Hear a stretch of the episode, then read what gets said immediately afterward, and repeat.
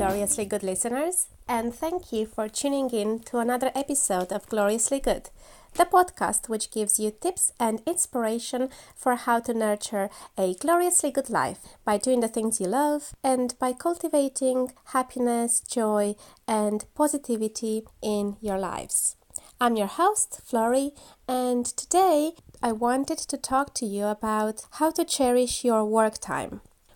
Most people have a natural tendency towards leisure.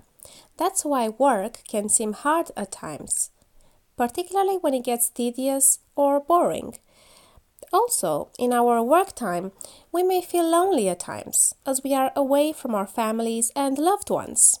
However, I have come to the realization that it's important to cherish our work time. This work time precludes our leisure time. So, in order to be able to play, we need to work first. Our intention for happiness should be to maximize our leisure time by taking full advantage of it and by being as happy as we can during that time. In order to do so, we must ensure that we pave the way for it to be the most relaxing time possible, that our leisure time doesn't get interacted by any work worries or stress influences of any work that we may have left unfinished.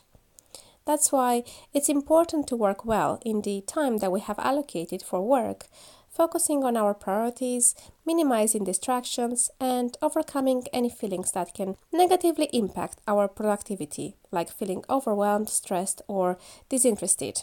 After all, time is short. Even though it might seem long when you do something you do not enjoy, it's actually short.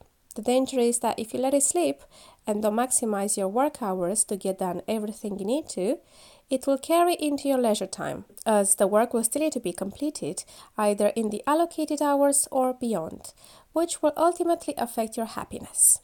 So, here are my top 5 strategies to get yourself motivated to cherish your work time.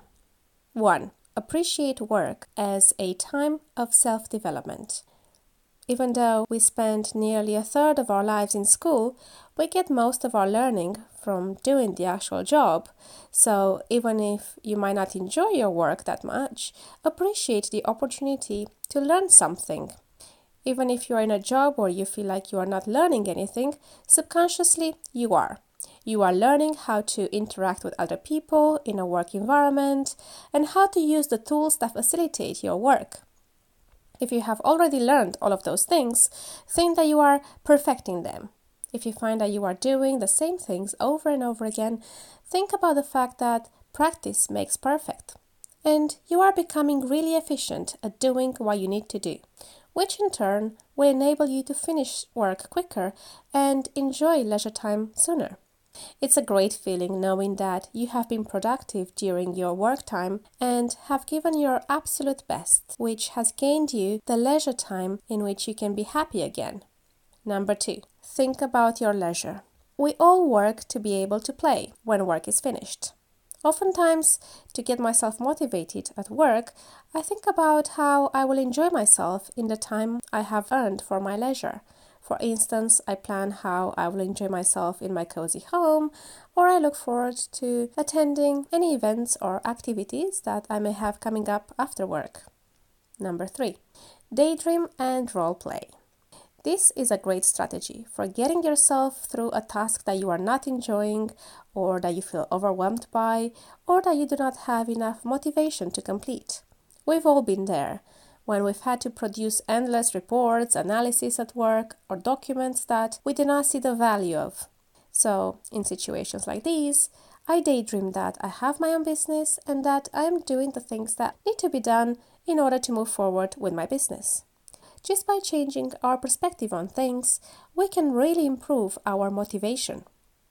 When you think that instead of doing a report for your boss, think that instead you are doing it for yourself for the thing that you are trying to create.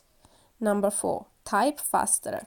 The mind follows the body. So, if you find yourself in a sluggish, slow mode situation in which you do not have enough motivation to work efficiently, you can play this simple trick on your mind. Start typing faster.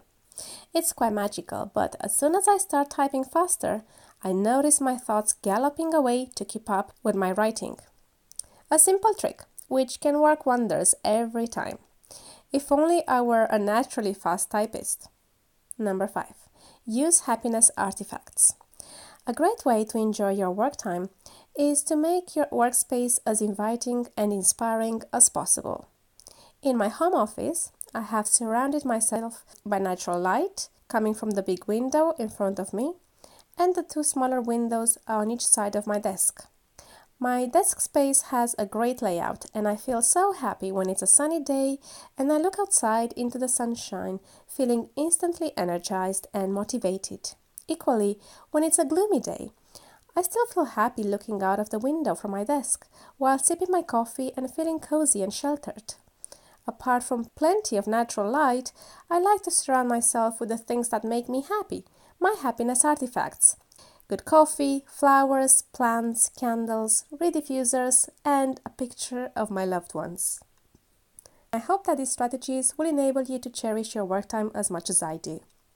Like any time, the time we spend at work is so precious and we should not let it slip away unlived. How do you cherish your work time? Give me some inspiration by leaving your comments in the comment section of this podcast episode. Thank you so much for listening. Look forward to the next episode.